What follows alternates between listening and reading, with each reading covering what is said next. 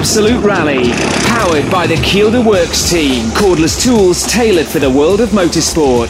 Hello, everyone. Welcome to Absolute Rally, episode one, season 20. Not the way I ever imagined starting a season of our podcast. This is probably not going to be a normal season, it has to be said for, for obvious reasons. I genuinely hope you are all keeping well and safe, and as are your families. We've decided to bring the podcast back. We appreciate. There's loads of content out there at the moment because everybody and his dog seems to be doing a podcast. But we decided to try and do some podcasts that perhaps would also stand a little bit of test of time. So not necessarily timelining with what was going on in the world right now. Um, but obviously there'll be nods to it throughout various chats that we've had. We've we've basically had somewhere in the region of five, six, seven chats with different people in rallying that we know, some of which have never been on the podcast before. Um, one or two have. Um, and they have been involved in rallying at various levels for different reasons. And um, I just wanted to have a chat with them, and, and the boys have been involved in some of them. I've done quite a lot of them on my own, just the way things have worked out, and that's that's a little bit unfortunate. But um, but yeah, it's been a strange time deciding whether we were going to put something together or not. I hope you genuinely enjoyed the 95 special that we put out um, a few weeks ago now, and it was something that we've been trying to put together for quite some time, and we decided to do it in that initial down period, as opposed to, to, to try and put something out while we, we figured out, when I suppose the world figured out what was going to what was going to happen moving forward. I don't suppose we're we're much further forward now, really. But um, we won't be putting content out just for the sake of putting out content, and we, we, are all in agreement with that. So we won't do things for the sake of doing it. But uh, these chats, as I say, you could listen to at any time, really. You know, uh, it, it, that was the idea that these could be reverted back to at any given moment, and they could be listened to, and they'd be pretty much timeless, I suppose. And that was the idea behind them. And the first person I wanted to talk to was somebody I've never been on Absolute Rally, but somebody who I class as as, as a friend, um, and it's Neil Cole. And of course, you'll be familiar with Neil Cole now, probably more so, I suppose, for his coverage of doing Rallycross. And obviously, he is the spotter on dirt, which we do talk about a little bit as well. Um, but for me, um, he is what probably one of the most natural, brilliant, uh, funny presenters of motorsport I think I've ever come across, really. And, and, and and and for that, I wanted to get on and, and, and talk to him about, I suppose, his journey of, of where he got to um, and his love that has come about for, for, for, for, for rally and now working with Ken Block and things like that. In all honesty, there was no reason why we didn't talk about rallycross as such. It just never really came up. And that's the thing. All these conversations are, are kind of a little bit unplanned. They are genuine conversations as opposed to a, a 10 point question plan that we we have for a guest or whatever it may be. These are just conversations and they can kind of go anywhere. As you'll hear probably with more so at the top with with, with Neil and myself, obviously because we work together in, in a completely different environment away from motorsport, which we talk a little bit about. Um, the other idea behind doing these podcasts is that you may remember a while ago we decided to do stuff with the mugs and things like that and and we we, we kind of said look we'll do donations to charity and and you know send screen grabs or or, or you know and, and just share with us what what you're doing and you know we'll, we'll do something like that. There's no prizes um, at the moment um, but what we have decided to do is Kielder uh, along with ourselves have decided to put this out um, and any money that's generated will be going to charity. So we're not charging Kielder. What Kielder are going to do, and we're working towards how this is going to happen at the moment. They're going to be donating um, some equipment to um, an ambulance station or something along those lines, where it can go to some of the guys that perhaps have been working outside the ordinary or putting in you know, longer hours to keep vehicles on the road or whatever. So we're talking to a couple of people at the moment of, of how that's going to happen. But Kielder are donating. Um, LR producer is, is doing it also for the love. And obviously, I'm not going to be charging anybody either. Uh, all I ask, if you enjoy the chats and, and enjoy what we do over the next six or seven weeks, if, if you could make a bit of a donation, if you want to share that with us, that's fine. If you want to keep it private, it's fine. But uh, wherever you are in the world, there will be the equivalent of what we've got here in the UK, which is our fantastic NHS and obviously our other frontline workers. Uh, we all know they are. We all know they are in our own countries. Uh, do something for them, you know, whether it is a donation of money or whatever it may be. And I'm sure you know many of you already are doing things. Um, but this was just our way of perhaps doing something and giving a little bit back. It's not a lot. I accept that. Um, and, you know, it was very, very tough on whether we were going to put any more podcasts out for, for, for, for any time soon, to be perfectly honest with you. Um, but we've decided to do these. I hope you, you, you enjoy them. And, um, you know, as I say, if, if you do, share it round, um, tell your friends, you know, if they are looking for a little bit of a rally outlet, we are doing stuff which which is timeless really because it is it is a retrospective look at different people's careers um, i'm not going to tell you who's coming up but it is so diverse uh, it is untrue and i'm talking from from drivers to presenters to bosses of motor companies it, it is just it, it is just a fantastic array of people that we've managed to talk to. Uh, and there's still one or two that we still haven't quite done yet. All these have been pre recorded, but there's a couple that we're just waiting to see. And I don't want to jinx it because um, they'll be they'll be quite good fun and something a little bit different. And maybe people you don't really normally hear from.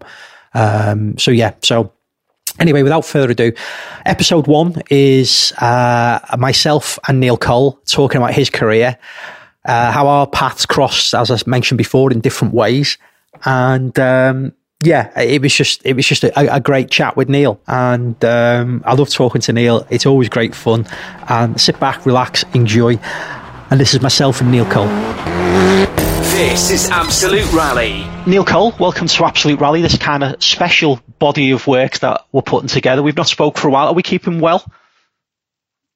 Yes, very well, thanks, Tony. It's um, it's funny old times, isn't it? Uh, I think everyone's in a in a strange space um, now. But yeah, to hear your voice, it's always nice to speak to someone. speak to anybody at the moment. Walls, but especially yeah, you. It's been a while. It's been too long. I, I was trying to think of uh, when I first became aware of you and how I, I kind of got to know you subsequently after that, and, and I came up with something where, which I actually wrote down last night when I was thinking about we were going to have a ch- chat. Neil Cole was was the person who did a lot of the similar same things to me, but did them so much better and so much more successfully. uh, so I'll, I'll, qualify that for, for the listeners who, who don't know.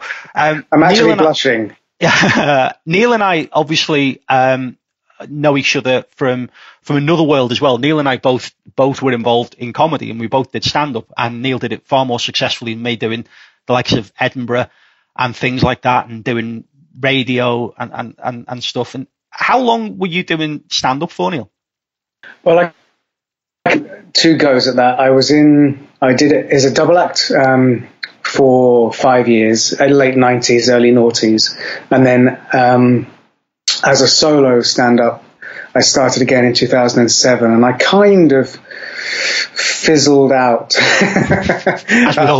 officially, I took a sabbatical and deliberately chose to stop doing it, but really, I fizzled out about three years ago. So, so as a solo stand-up, I did about 10 solid years, and that's using solid in the loosest possible term. was was that, with your pardon, the, the obvious kind of clunky um, connection. Is was that a vehicle for you for presenting, or did you not even have that on the radar when you first started? No, honestly, uh, it's my my journey to all of these things, especially into and out of and back into motorsport, is all very sort of weird and ad hoc. So I came out of university as a as an actor a serious actor. And then I sort of found comedy by doing a double act with my friend Tom Hillenbrand. And stand up in Edinburgh, our, our comedy show sort of caught fire for whatever reason. It was a really lovely place to be, 1998. Um, got me seen by a lot of TV people who um, I got my first presenting job, which was ITV2 Bedrock which then led to MTV, which then led to AXN Shakedown. But I never did anything as a means to an end. It was, and the weird thing was when I went back to stand up, I was already doing a lot of the things that people get into stand up as a as a career move to get to. So I was already presenting, I was already acting, I was already doing a lot of really interesting sort of writing and production work. But I wanted, I had a Jones to get up on stage and say things I thought were funny. um, so, so I've had those two phases taught me a lot of, you know, kind of holistically, you know, the Zen side of things is, is I really did do stand up for the sake of I think this is funny. Let's see if a room full of strangers agree with me. Um, so uh, it was never a means to an end, and I was just was at the very beginning of my career. I was very very lucky that some things went well, and they led to more good things. You, you, we, we obviously you've just mentioned the, the journey where you ended up with with with with, with Shakedown. Uh, you've very conveniently recently put out some of the old shakedowns, which I, I genuinely forgot how good they were. I genuinely um, forgot how bad they were. so, and, so, and, there is the other end of the spectrum. so um, I, I think I've now, and it's quite a long process because I'm not a particularly quick um, technical operator. So just the, the boring behind the scenes, I think I've put 14 or 15 entire shows up. Now I've not even looked into the legal aspect of who has the rights, but they just don't exist online. And so many people uh, bless bless everyone or uh, sort of remember Shakedown very fondly. So I wanted to uh, disabuse them of their fond memories by actually putting them up. basically, you're smashing their rosy-coloured spectacles. So yeah, so basically the show that I made from 2004 to 2006. So that's three full seasons of the WRC when it used to be 16 rounds a year. Um, we made a show called Shakedown, which was made by Sony Pictures Television, which uh, they'd bought the rights to the WRC for AXN, which is their was their global cable channel, and um, they they knew that a lot of their viewers in a lot of countries that didn't know what rally was, like America, at the time needed an explainer show. So that show, Shakedown, was an explainer show. So we had to just turn up at a at a round of the WRC and make we could only show 20 percent of the show was all we was allowed to be actual rally footage. So everything else had to be original content. So that's it was just us, just me, uh, a producer, camera operator, and a, a sound guy, just arriving somewhere and going, how do we make television out of this? Like three or four times a day for the week of a rally event. And I look back, and some of it's incredible, but some of it, oh my god. Well, um, but you know what? Right, okay, and and again, you and I have both spoke about this uh, other times as well. Mm-hmm. We're, all both, well, I think we're, we're, we're equally self-critical when we look back on our, our own bodies of work, should we say. And but, by the way, when you, when you said that, um, that you, I've watched you work a room as a stand-up, as a compare, certain, and, and you were far better and more comfortable on that stage, or certainly looked it than I ever was. So don't don't do that. That's not. Thank you. Thank you. Um, I might go back to it now then. Thanks. I'm going to put that on a poster. Um, do you know what, what I find interesting, what you've just said there? Obviously, you told about the journey, how, how you got into Shakedown.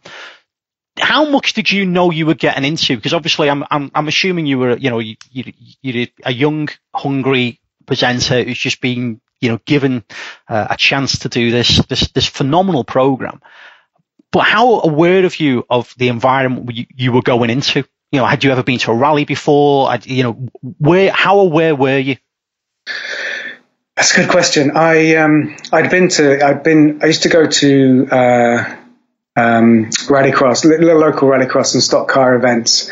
I'd honestly never spectated on a rally in person, um, but I'd been to motorsport events. But my thing was very much extreme sports, adventure sports. I'd been a, I'd been a competitive BMX uh, racer, and I'd so and I presented for the Extreme Sports Channel, and I was just expecting it to be that kind of free, you know, that kind of um, just barrel up to a to an athlete and talk to them. Um, and to a certain extent, when I think back now, compared to a lot of the work I've done since across lots of different motorsports, it was quite free. Uh, but I had no concept. And what one of the most telling things when I watch the, the, sh- the shows back now is when I'm walking up to the likes of Sebastian Loeb or Harri Rovanperä or Marcus Gronholm or Markko Märtin, people who are absolute legends, people in their c- completely in their own world who are concentrating on the setup of their car, on their own issues. You know, in in each of those cases, probably apart from Sebastian Loeb. Um, they're not in a car they're particularly happy with. And you've just got this idiot barreling up to them, either asking a really st- stupid question for a good reason to try and get a funny answer, or ju- just who is interrupting their thought process to get a quote um, that's non sort of journalistic. And I look at their faces and they're all so gracious. It's very rare that you see any of them just kind of do a little eye roll and go, here comes Neil, which I think now I would have done. That's what strikes me as is how, how good they were, how, how keen they were to play along, um, and how much we sort of got away with. Not in a kind of Dennis Pennis pranking kind of way, but just, just being naive and they they're so like they, they, so many of them just keen to play along, but also keen not to smash it down, which is more, probably more important. Um, that they can see where we, we're trying to open up the sport that we love to a to a new audience, and the way to help that is to is to patronise this little guy who's running around the service park. Um, but no, I didn't know have any clue what I was getting myself into at all. Um, and professionally, it took me down a, a, very different journey than expected. I mean, I'd spent three years, three and a half years up until that point, being a, a, a international VJ for MTV. So I was interviewing pop stars and, and rock stars and, and traveling the world, um, going to big music events. So I knew the whole kind of the, the, sort of skill, the transferable skill of presenting to camera and interviewing the sort of famous people. That was that was in my back pocket, but but transferring it to motorsport, I had no idea that that would then take me on a journey, which now 16 years later is it's probably sort of 60, 70 percent of what I do.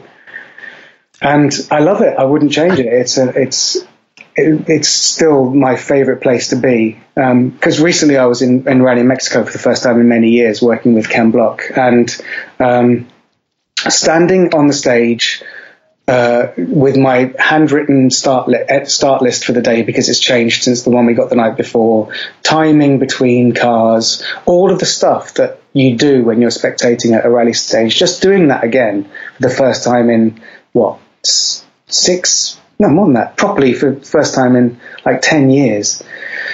Oh, it was brilliant. It's, I kind of just looked, just got this real buzz that this is where this is where it all began for me, and I still love doing it.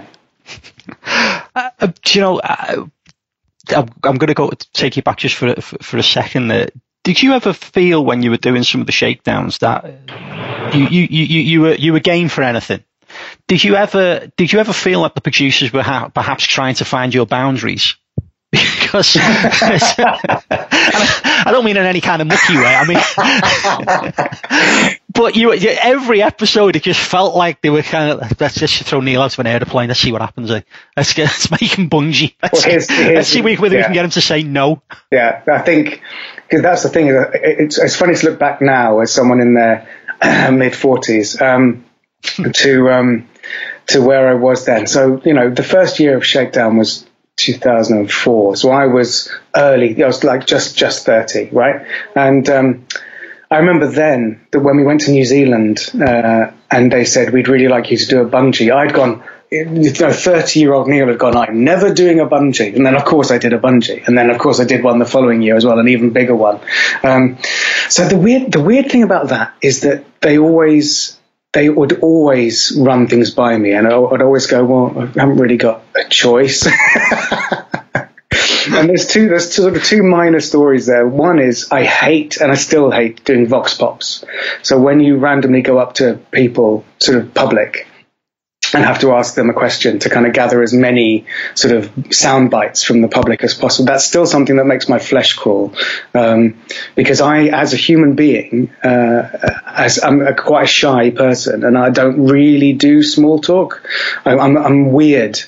People who know me well will know that I'm weird at small talk. I'll stand next to you qu- quietly, happily, but if if I'm expected to break the silence, I feel awkward. It's a, it's a funny thing. So one of the worst things a producer could ask me to do, not jump out of a plane or play swamp hockey, you know, um, would be to go up to strangers and ask them a, a question. So that was a weird one.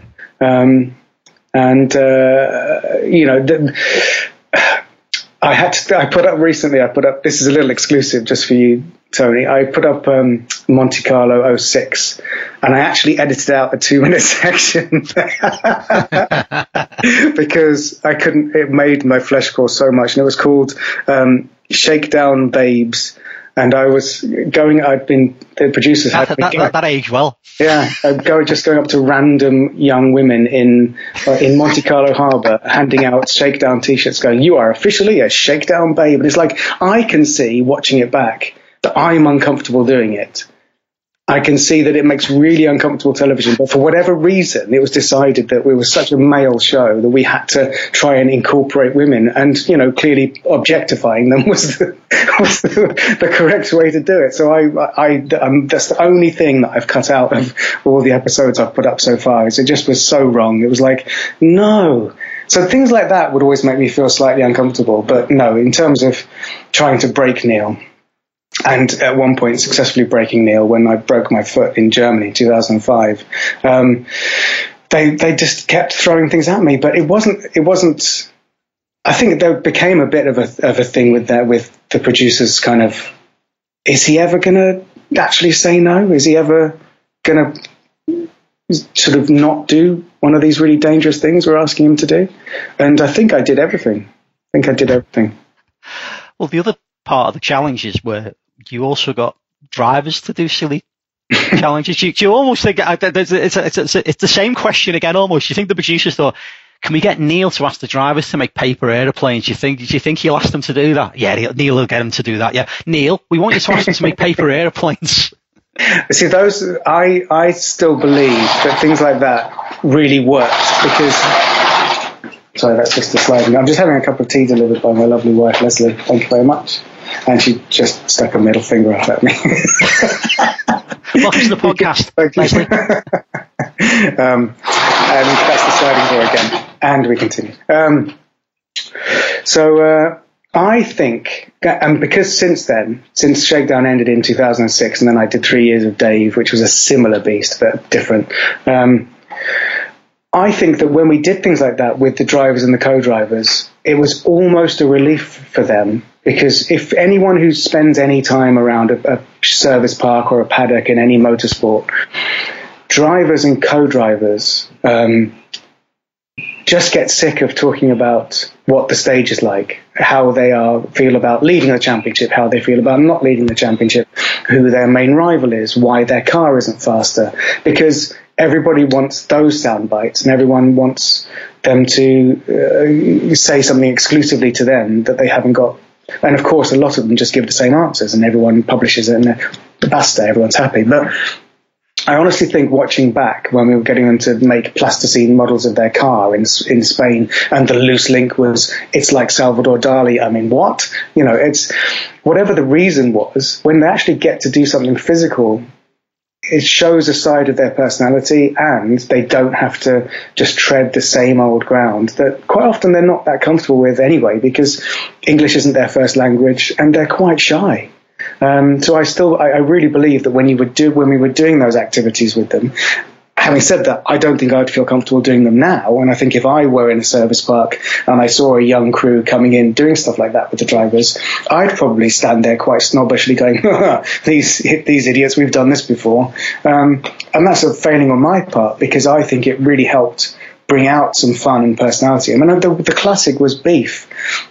At that moment where Michael Park made a, um, uh, um, a paper aeroplane and he threw it and it went straight into I think it was Tony Willems' lens of his camera. It was like a, a, rally moment. It was like a little perfect encapsulation of what Shakedown was like. Is there was some fun with some engineering at its core, um, and uh, it involved everyone because the the, the, photographers always gathered around when we were doing interviews because they thought they'd probably get some more interesting shots of the drivers because they might be smiling or laughing or doing something different. So, yes, I would sort of often cringe when the original ideas were pitched to me about we're going to do this at Shakedown. Um, but then when you did it, it was it was fun. I think the worst ones is when I dressed up, you know, wearing a wearing a mullet wig for Germany is frankly racist. Um, and similarly for Australia, dressing up as an Aussie rules footballer, um, and uh, and then when we went to Corsica, dressing up as uh, a member of the French Foreign Legion. It's like, what? But, you know, luckily I was uncynical enough at the time to just do it. And, you know, thank goodness I was because I definitely wouldn't do it now. well, you, you know, you've, you've just kind of led me where I, I kind of wanted to go in the, in the sense I was just about to say, do you think there was an element of, I don't know what the history was of, of the, you know, the production team or the production company back at base or whatever, but the fact you had no history as such with within the sport, within yeah. the service park or whatever it was.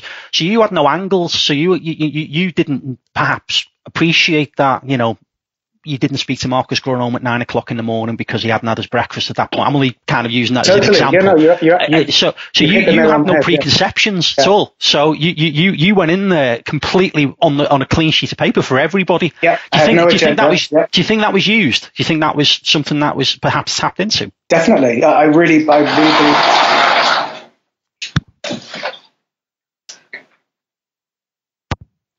I really believe that um, that they knew that because I hadn't spent, you know, a season doing it as the sort of host reporter, I hadn't been working my way up from junior uh, DV operator. Do you know what I mean? I hadn't been in in the team, got to the point where they thought, oh, we'll try this this young.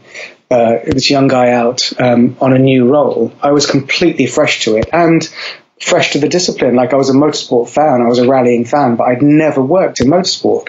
Everything I'd done up until that point for TV was either adventure sports or entertainment television.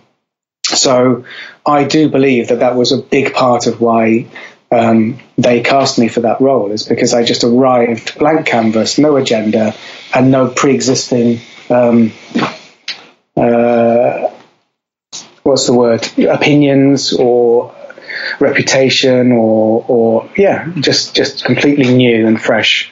Um, and I didn't know, like, the, I, I, very quickly learnt how to get an interview out of Marcus when he was at Peugeot because there was no PR person and they would just hide around the back.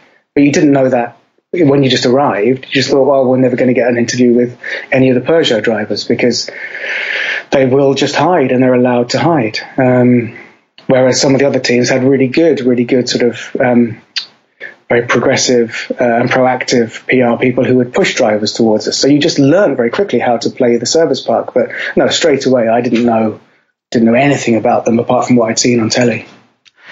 Um, I, again, because you're coming in with that clean sheet of paper at that point, did you, you know, the benefit of hindsight now looking back and again, I'll, I'll, I'll use Mark James as an example. When we made the '95 documentary a few weeks ago, he didn't probably know at the time of what the season he was about to cover, or certainly that period of going into Colin and Richard and things like that. Were you aware that perhaps you know, we, we you know, more recently we, we have gone back, of course, we've gone back down to three teams now, but we went back to having four teams and we hadn't had four teams since way back to that period. Were you aware that you were going into perhaps a halcyon period for WRC at that point?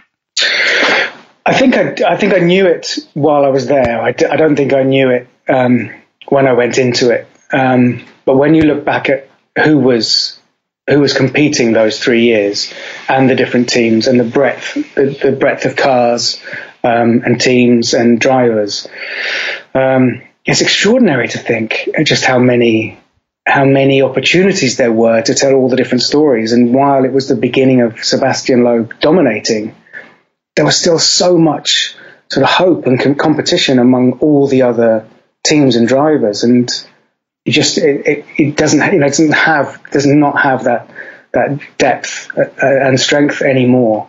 Um, like I just yesterday, I was uploading um, a feature from uh, Germany 06, and it was Armin Schwarz was the boss of a Red Bull team, and I'd uh, completely forgotten that existed of Skoda's. And as we're going into the team truck, Mattias Ekström's coming out, and you and I, oh yeah, he's he's he, and that's 2006. Um, so that's sort of he was he was there on the scene. I remember there's there's a moment in Rally GB from 04, I think, um, and Guerlain Chicherit is driving a Saxo. You know, that was while he was still competing as a, as a free ride world champion skier. Um, and there was so much going on in the background that we, we I, when I look back, I kind of go, oh, we barely scratched the surface. The, the now hardened motorsport journalist goes, oh, we should have been following that story. But where? How could we have? We put so much into every episode that there's no way we could, could have followed every story. But yes, when you look back now, it was a very rich uh, period. And while on paper it looks like it's just Loeb dominating, Loeb dominating, Loeb dominating. You can see at the time that there's still this incredible competition. And, you know, when it's 2005, you're just going, oh, sorry, 2006, it's two time world rally champion. Well, now you have to say nine time world rally champion. So at the time, we were just going, he's freshly double champion, but there's still the chance he's going to be beaten. And that's, that was really exciting. Um, I, have seen some of the pieces where you're going up to the likes of Seb. Seb looks incredibly young. It makes me feel incredibly old, even though we're a similar age. But I've watched back, as I say, some of the, some of the shakedown um, episodes, and uh, was it? I suppose, and I, suppose it's a repeat of the question that we covered before, really. But one thing that did kind of spring to mind also is that there was there was there was never a question of trust. It never looked like they didn't trust you. There was more of a question of amusement quite a lot of the time. I think, is that fair? you know, was they, they never seem to not trust you? It's interesting that, isn't it? Yeah, I.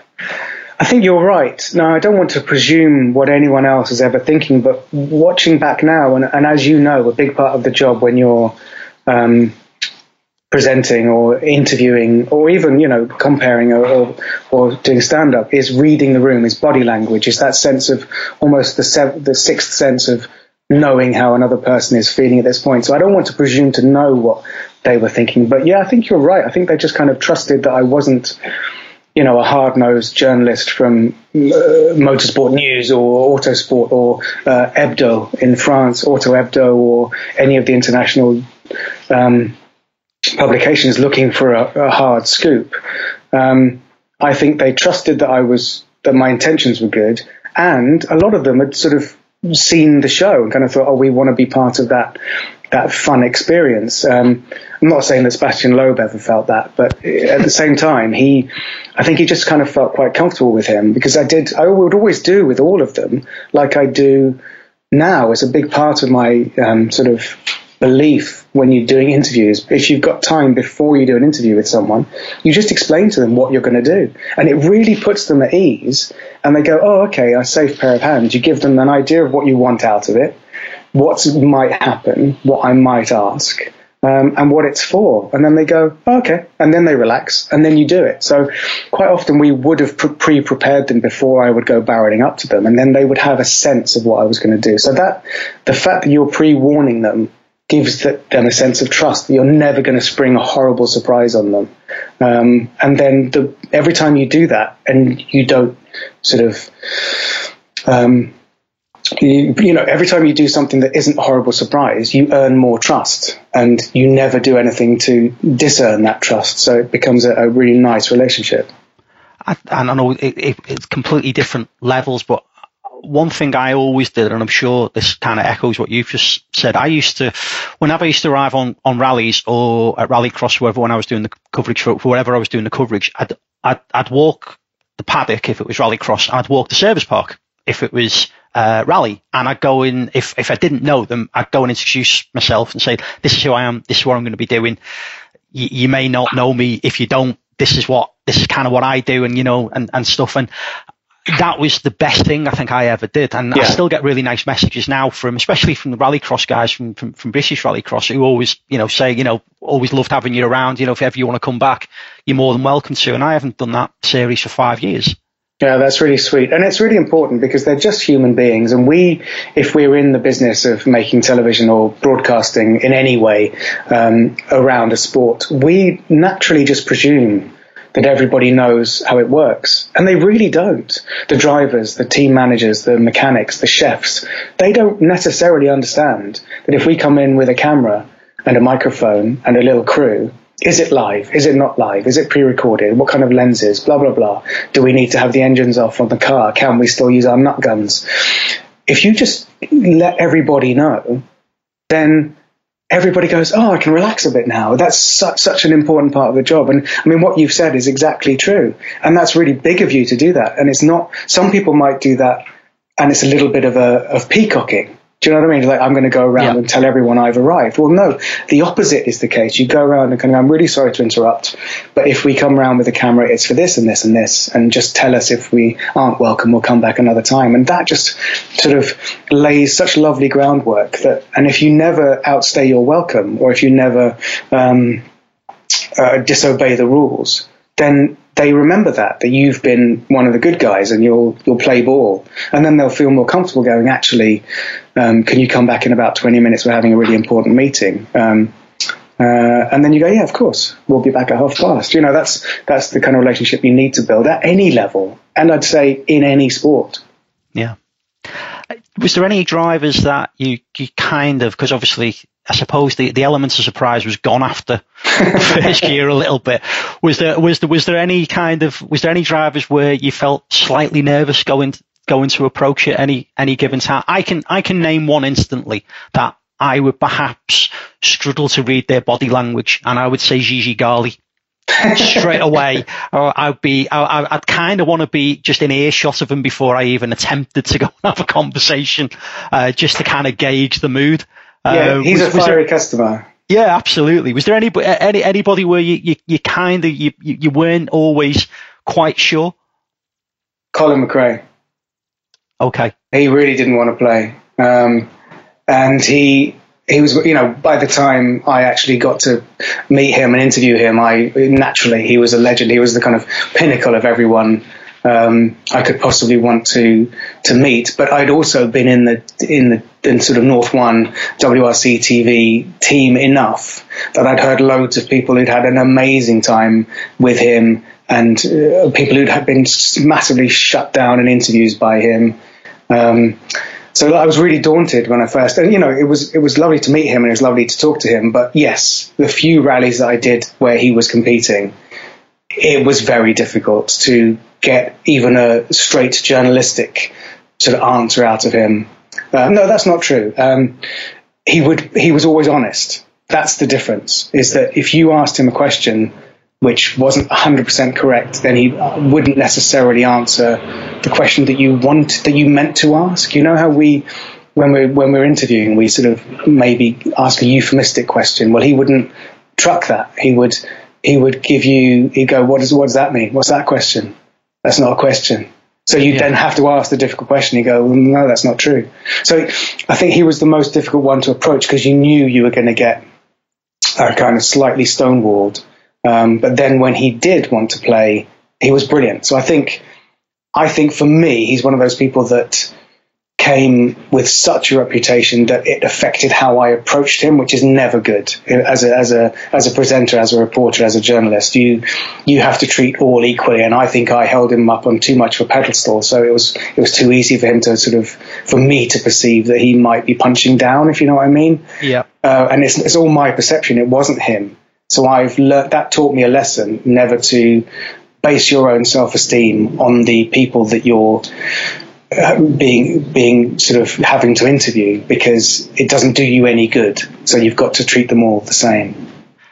I can relate to it in a, in a tiny way. I never worked with Colin professionally, but um, a guy who was on the 95 special has been on this, Jerry Freeman, who, who was a very, very good friend of mine, was Colin's tyre engineer at right. Pirelli. and I was doing something for Jerry, um, and Colin was there. It was the launch of the BRC, I think in 2006 and Colin was there, and I went into their hospitality, and Colin was there, and I have never, you you you know as well as me, Neil, you meet a lot of people. Either you've done it more so than me, you know, doing you know WRC and stuff like that. But even doing stand up, you get to meet a lot of people who would deem to be household names, mm-hmm. um, and never ever affected me in any way, shape, or form. Honestly, I can say that hand on heart. Nobody's ever kind of comedy store, places like that, never felt kind of, you know, but I walked into that hospitality and I completely and utterly lost it to the extent where uh, Jerry said, do you want to come for dinner with us? Mm-hmm. And I said, I've got to go.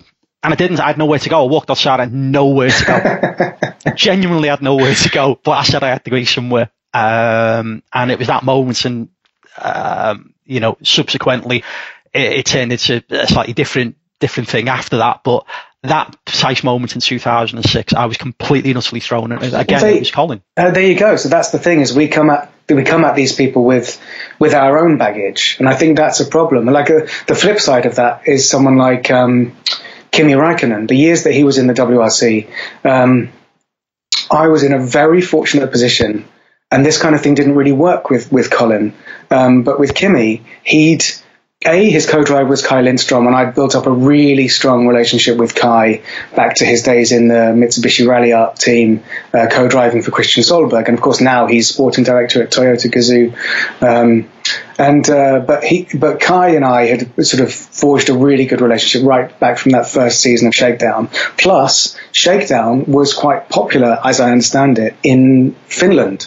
So Kimi, who'd always been a rally fan, and was still, you know, driving Formula One, uh, or at least taking a sabbatical, um, had been watching my show. So a my into to, my introduction to him was via his very good friend Kaj Lindström, and b he knew who I was. So I was able to get sort of good contact with Kimi and not be as daunted by him as other journalists were.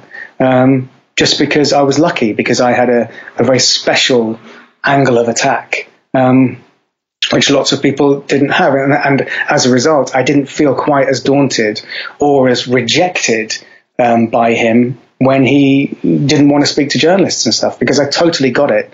And again, he's someone like Sebastian Loeb who is actually quite shy. They literally are in their element when they've got um, their right foot on a on an accelerator pedal and their hands on a steering wheel and a helmet on. Outside of that, it's not their comfort zone. Talking to other human beings, especially journalists, is not their favorite place to be. And I get that. I totally get it. So I was always very aware with the likes of Loeb and, and that you're dealing with shy people who are just supremely talented behind a steering wheel. Um, and that's all they want to do. And the rest of it that goes with it is is uh, just sort of baggage. Yeah. Um, you mentioned it before, and I kind of half forgot about it uh, until you reminded me. But the the jump to Dave probably gave me one of the most surreal moments in my personal and in inverted commas professional life. Is I was on Rally Cyprus.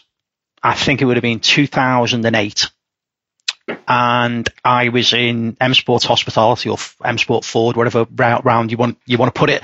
Back then, I was in Ford's Hospitality having breakfast, and I looked across the room, and there was uh, a very, very, very, very funny man who was part of my childhood, um, called Sean Hughes, who's sadly no longer with us. Yeah. And Sean was sat on his own. and do you know when you do a double take and you think this person shouldn't be in this particular arena, and I don't feel like I should be in this arena, and it feels really. But, but I suppose going back to what we've just been saying about Colin a little bit, really, this was somebody I watched regularly on Channel Four TV in the yeah. UK throughout my teenage years. Proper comedy and, hero, yeah, yeah, yeah, yeah. And I was, I, I, I sat there for, for such a long time, and I went over and I did that thing where I said, "Can I just?" I, it is Sean, isn't it? Yeah, and I ended up having this conversation with Sean for about five minutes, and then you came and rescued him, and you and I weren't really aware of one another at this point. There was just more of a quizzical look of who this person is talking to my my guest, and he got basically uh, he got he got escorted away by you and your your, your cameraman, and that Sorry was the, that. the, no, no, no, it's it, it, it's fine. But you were put in this position where uh, the Dave TV station here in the UK was was um, I suppose a, a platform for, for for comedy, and it seemed a bit of an odd marriage to put uh, uh, yeah. rally, a rally program there, and yeah. they tried to merge the two things together, which which had mixed results. I think is probably fair well, to say. I think I can probably speak candidly. I um, so when when Shakedown ended at the end of 2006, it kind of left me pretty much high and dry. Uh, you know, it was a really really difficult time for me because we it was actually the show was on a real high. And Sony Pictures Television were really happy with it. The WRC was was happy with it, but there was just no budget to continue making it. But no one had really told us that. So for three years, I had thrown myself into this show, sometimes literally, um, traveling almost the whole year, spending two thirds of the year away from home. Uh, on the WRC, and I'd let loads of my other things slide, like um, comedy and radio and acting. Like I didn't just didn't have time. Like we were shooting between seven and ten days on site, sixteen rounds of the season, and in between, I was genuinely like a like a broken shell that had to reform between events because just exhausting. Anyway, get the violins out, blah blah blah. Um, so then there was nothing. 2000, I just kind of found myself spat out the back at the end of it.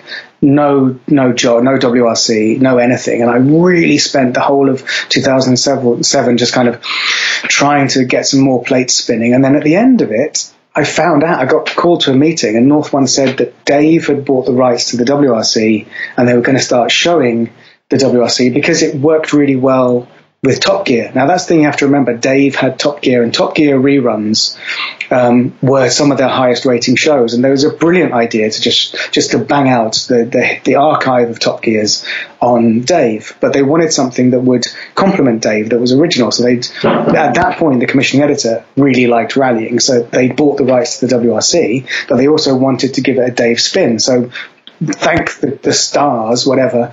Um, I was called into a meeting. Now they wanted Richard Hammond to present World Rally on Dave. Now, of course, they weren't going to get Richard Hammond to present World Rally on Dave. That would have cost them, you know, add three zeros on the end of whatever my fee was. Plus, they weren't going to get him to go out and cover 16 rounds around the world because he was a busy, successful presenter making a TV show already. So they kind of went down the chain of talent until they got to me. Um, and uh, that's so then I got that gig. And then we did a year. So I think it must have been 2009 maybe that you saw him in Cyprus, saw Sean okay. Hughes. Because we did 2008 was me hosting, and it was a, it was a sort of a, a, straightforward mashup of stuff we used to do on Shakedown, but a bit more grown up and a bit more UK TV, plus serious sort of rally highlights. Um, and then during that year, as often happens in television, um, the commissioning editor for Dave moved on, a new commissioning editor comes in and goes, well, why have we got a motorsport? This doesn't work. Ugh, this is the show of QI and Mock the Week. This is the, this show, this is the channel of Mock the Week and Live at the Apollo. And why, why have we got this, this motorsport show? What we need to do is fill it with funny celebrities. So we had a weird year where we had to somehow crowbar uh, guests into this motorsport. And so, uh, with all honesty, several of them were genuinely only there apologetically to take the paycheck, had no interest in rallying, um, took a little holiday, got paid a few grand. Uh, and we had to work incredibly hard as a production team to sort of crowbar them into the environment and make it work. Now, some of them it really worked well with, like um, Robert Llewellyn. You know, he's got a genuine automotive um, automotive uh, interest and engineering. Um, uh, hairy bikers um, that worked really well. Chris Hoy, uh, who was on his career path to between being a, a, massively successful world champion, Olympic champion cyclist, to being a racing driver. So uh, Ben Shepherd, you know, there were certain people for whom it really worked and some for whom it really didn't. But Sean was was a, a, brilliant case because he threw himself into it. He didn't compromise himself. He he still was the lovable, freewheeling, uh, surreal comic Sean that we know and love. But he didn't judge where he was, and for me, that was a, a lovely week to spend with someone who I really admired as a hero um, because I learned a lot about him and actually learned a, a, bit about myself and the job to watch how he operated. Um, because these people didn't come with an entourage. They would get on a plane, come out and be with us. And then we'd have to find a way to incorporate them into our rally show and still show the highlights, still interview all the drivers. But we would also have to have these bolted on celebrities um, who fitted the mold of what Dave, the, the, that month's commissioning editor at Dave thought their channel should be about. And, you know, it didn't always work. And I know we alienated a lot of rally fans and I'm, I'm with them. You know, it was a weird fit, but it was completely beyond our control. Luckily, during that year, that commissioning editor moved on. So for the last year of Dave, which was 2010, um, it went back to a relatively straightforward car based presented rally highlights show. And then I suppose the end of 2010 is when your first, I suppose, love affair with, with, with WRC came to a, a, a slow grinding halt. Yeah, so you know, for the second time, I got spat out the uh, sort of the the the um, the sausage grinder. So it happened at the end of 2006, um, but then I got picked up again a year later, and then at the end of 2010, um, the Dave show came to an end, and yeah, that was that was it. So I spent two.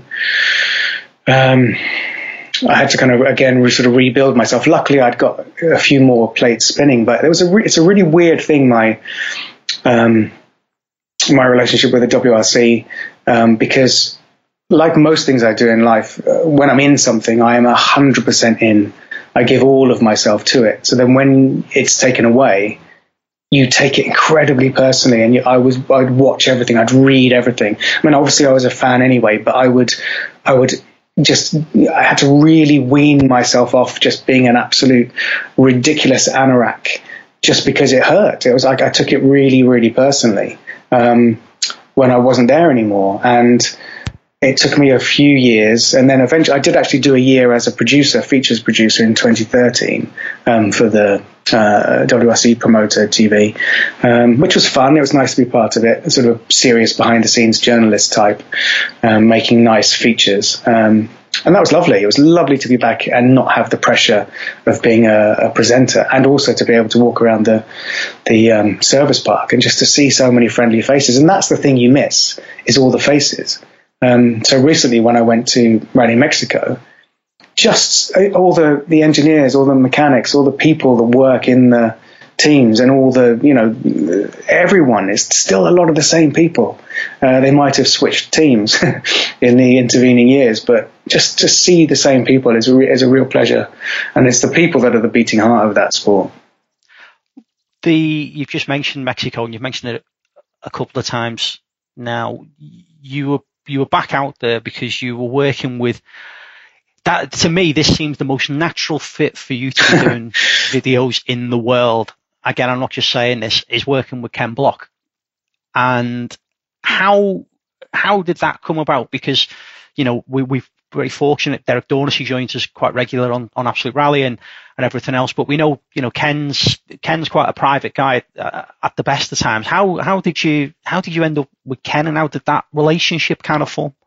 Um, it's an interesting one, isn't it? I feel, excuse me, I I'm getting quite emotional. Um, um, no, I um, it feels really natural for me as well. Like uh, as a, sort of a grown-up throwback to the kind of stuff I felt like I wanted to do in Shakedown is what I'm being asked to do now when I do one of these jobs for the Hoonigan team, and that's it does feel like a very natural fit because when I'm vlogging for Ken's content, you're ve- I'm very much sort of a lone wolf. I have a little vlog, vlogging camera. There are other people filming, but they're filming the car. They're filming Ken. They've got GoPros everywhere. They're they're not worried about me. So I'm I'm the one who has to make sure that anything that happens that needs documenting, I'm documenting it on my little on my little vlogging camera. So but because I've had so many years of self-producing, that comes quite naturally. But my relationship with Ken is just kind of steadily sort of developed over the years, and it just the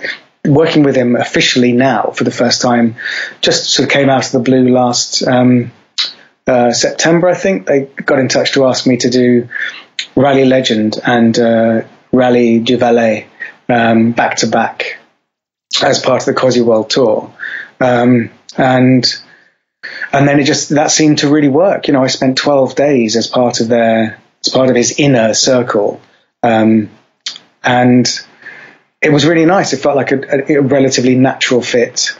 Um, and I think if it was me 10 years ago, or I don't think I'd have felt as sort of comfortable there as I do now because uh, it can be a little bit daunting, and I understand that. But I think I've I've grown up a bit, and I'm older and wiser. And in that, it, it just it felt I felt safe. I felt like that it felt okay. And they work really hard to make sure you feel that. Like Derek is brilliant. I've known Derek was very welcoming in his in his nice sort of raised eyebrow. Um, uh, been around the world a few times. Look in that way he has of making you feel at home by um, sort of slightly taking the, the piss out of you or whatever. He he he's been he's been a, a really nice figure in that world since 2004 um, for me when I first met him on the WRC. So nice to have someone like him, and I think he, while he doesn't have any um, necessarily any actual physical. Uh, hiring and firing say, I think you can tell that everybody in Ken's entourage uh, sort of looks to Derek's opinion of who comes into their inner circle. So I felt very sort of proud and honored that I was kind of deemed, you know, Derek worthy um, to sort of be allowed in and then to stay in. Because I think that's the thing is you have to kind of earn your stripes.